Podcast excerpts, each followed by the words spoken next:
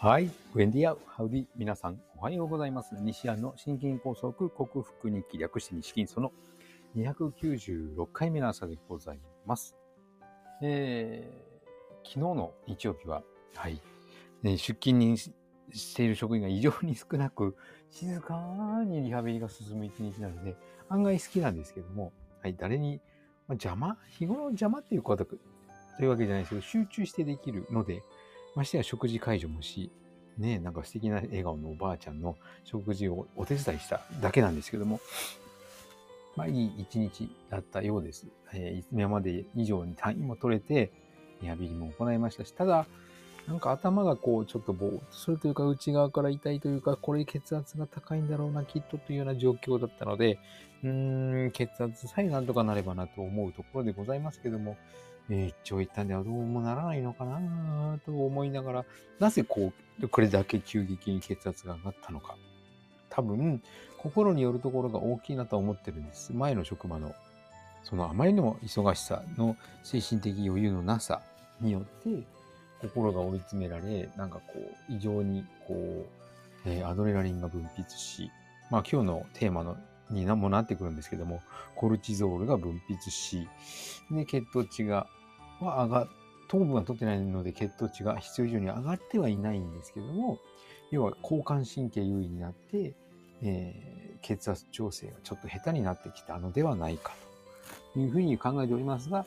うーん、それも、それもですね、やっぱりこのワクチン接種後後遺症、もしくはシェディング被害によるものに、よる、その免疫機能というか、自己調整機能の、機能不全も関係しているのではないかと思っております。では、今日もよろしくお願いいたします。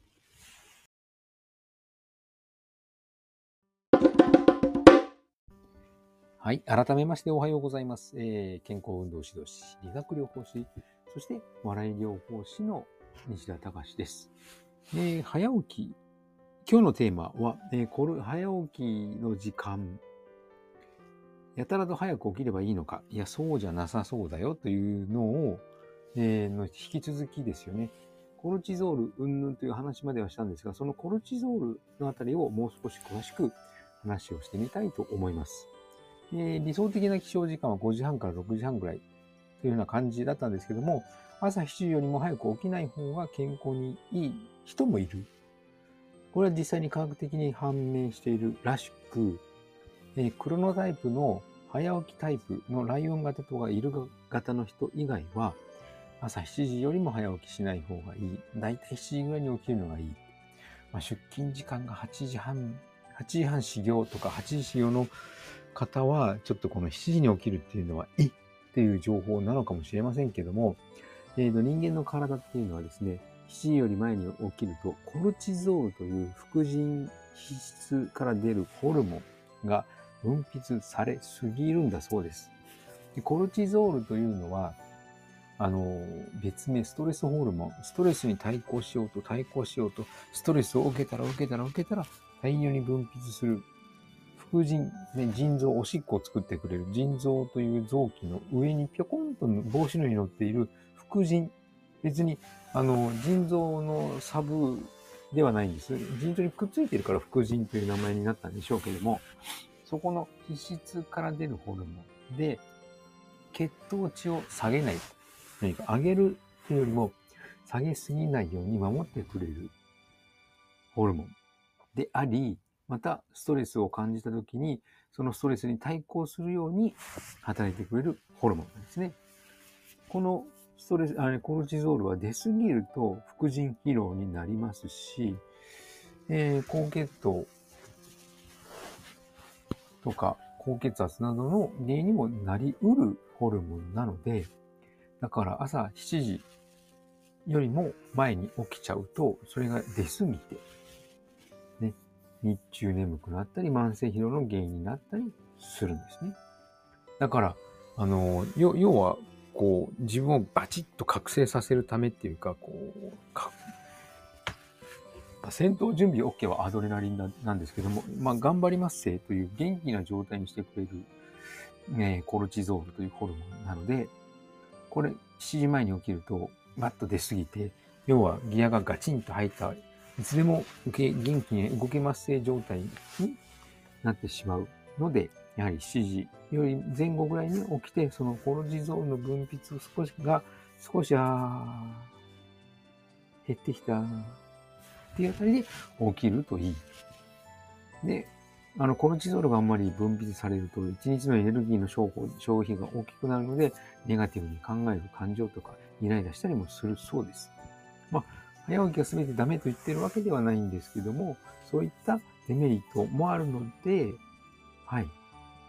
何、何、えっ、ー、と、何ヶ月か、1年単位ぐらいのスパンで、この3ヶ月は6時に起きてみよう。7時に起きてみよう。5時半に起きてみよう。と、いろいろと、はい、試してみて、一番自分に合ったものを探すといいと思います。そもそも私たち人間の体は日の入りと同時に眠くなって日が昇ったら起きるようにできていますので、まあ、特にもうそろそろ冬になっていくわけですけども、5時半に自分起きますが、まだ暗いです。よりも明るくなり始めた時に、えーと、起きるというのが生活リズム、体内時計がきちんと作動してくれる、機能してくれる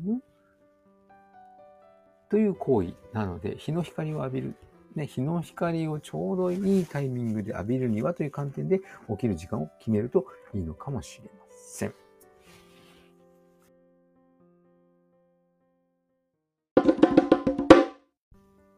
お送りしてきました。西安の心筋梗塞克服に気略して西筋は、健常者や子供たちに運動パフォーマンスの向上と健康の促進を運動指導と栄養指導の両面からサポートする健康運動指導士、心身に障害を負ってしまった方々に医学的リハビリテーションを施す理学療法士、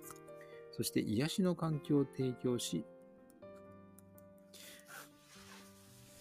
安心、安全なほっこりした笑いを引き出して平和をもたらす笑い療法士として活動する私、西田隆が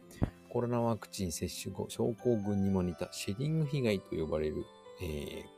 スパイクタンパクによるの影響によるその体の不調ですね。私の今の場合は、えー、心臓周りの違和感と高血圧という症状なんですけども、今日はちょっと頭が、はい、もう苦しい感じかな。それをですね、オーソモレキュラー分子整合栄養学と呼ばれる栄養療法にて、食べ物とサプリメントで必要十二分な栄養を補給し、えー、自己免疫力、自己治癒力を最大限に引き出して、これを克服しようと実践し、今は睡眠に注目して睡眠の重要さを学び、その学んだ内容を共有しているという音声ブログでございます。興味のある方は明日も聞いてくださるととても幸せでございます。はい。えー、週の始まり月曜日です。仕事始まり月曜日の方もいるでしょうか。私はとりあえず3日連続勤務しましたので、とりあえずの病院勤務は今日。で、火曜日は、えー、グループホームの勤務になります。はい。素敵な一日をお過ごしくださいますように、西田隆でした。ではまた。